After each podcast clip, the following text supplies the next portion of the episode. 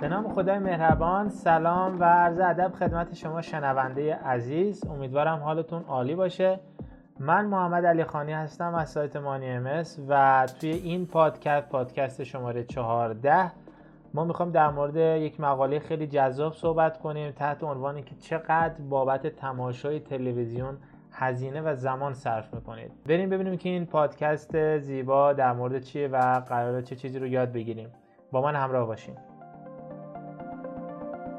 خب دوستان عزیز این پادکست در مورد اینه که چقدر بابت تماشای تلویزیون هزینه و زمان صرف می‌کنید.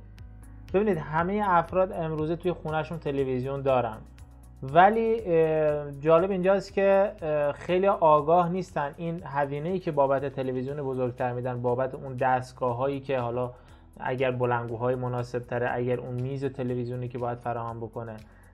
همه این هزینه ها رو بذاریم یه طرف. هزینه ای که شما بابت صرف تماشا کردن تلویزیون می‌ذارید. صرف نگاه کردن به برنامه های مختلف تلویزیونی می‌کنید. بارها و بارها هزینهش بیشتر از اون هزینه ای که دادین برای تجهیزات و اون میز و دکوری که برای تلویزیونتون آماده کردید. حالا بحثم در مورد مباحث آموزشی فرق می‌کنه. یه زمانی هست که در واقع یک برنامه آموزشی و شما دارید یک چیزی رو یاد می‌گیرید از تلویزیون. ولی یه زمانی از دارین وقتتون رو تلف می‌کنید. داری به عبارت دیگه میگید می‌خوام سرگرم بشم می‌خوام در واقع وقتم رو بگذرونم. این زمان در واقع زمان خیلی زیادی هستش که در واقع یک سری تحقیقاتی که انجام شده به طور متوسط روزانه هر فردی بین دو ساعت و پنجاه دقیقه داره تلویزیون تماشا می‌کنه. تقریبا سه ساعت بگیم که در هفته میشه 20 ساعت و در ماه میشه 82 ساعت و به طور کلی در یک سال هر فرد 41 روز کامل داره تلویزیون تماشا می‌کنه.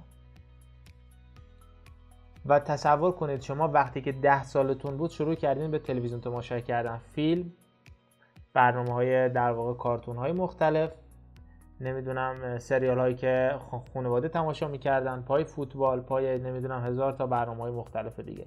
اگر یک فرد ده ساله رو در نظر بگیریم اینجا رو گوش کنید ببینید چقدر جالبه.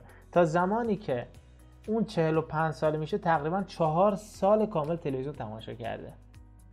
یعنی شما که اون فردی که الان 45 سالشه از 10 سالگی که تلویزیون تماشا کرده تقریبا چهار سال کامل تلویزیون تماشا کرده.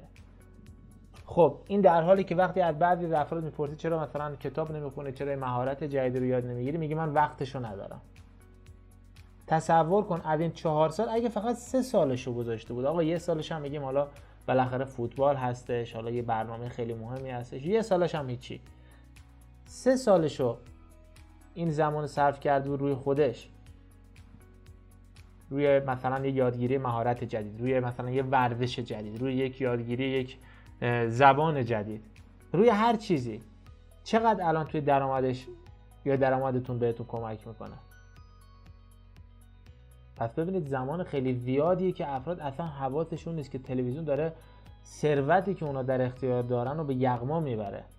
چقدر تو این سه سال می‌تونستید پول در بیارید دوستان؟ اگر تلویزیون نبینید. که این زمان رو بزنید رو هم همین یک ساعتی که قرار مثلا فریال مثلا فلان رو ببینید که هیچ بار مثبتی هم نداره و فقط ذهن افراد داره برنامه ریزی می‌کنه. به نفع خودشون. اون چیزی رو میچپونن توی ذهن شما.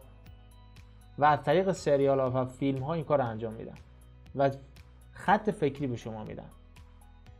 وقتی می‌دونید یک رسانه هست که داره فکر شما رو کنترل می‌کنه چرا بعد اون رو پیگیری بکنید؟ چرا بعد اون سریال رو پیگیری بکنید؟ چرا بعد اون فیلم رو تماشا بکنید؟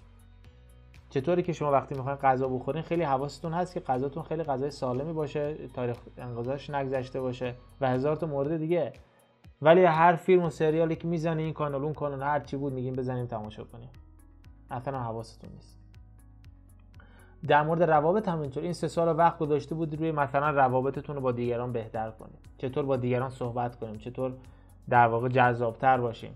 پس ببینید ما یک موضوع خیلی مهمی رو داریم در طول روز داریم اصلا بهش توجه نمی کنیم اصلا حواسمون نیست که این تلویزیون و این رسانه داره کلا ذهن ما رو جدی اصلا بحثی نیست که نه من تلویزیون روشنه ولی تماشا نمی‌کنم. نه همین که روشن صداش داره پخش میشه داره روی ذهن شما تاثیر می‌ذاره.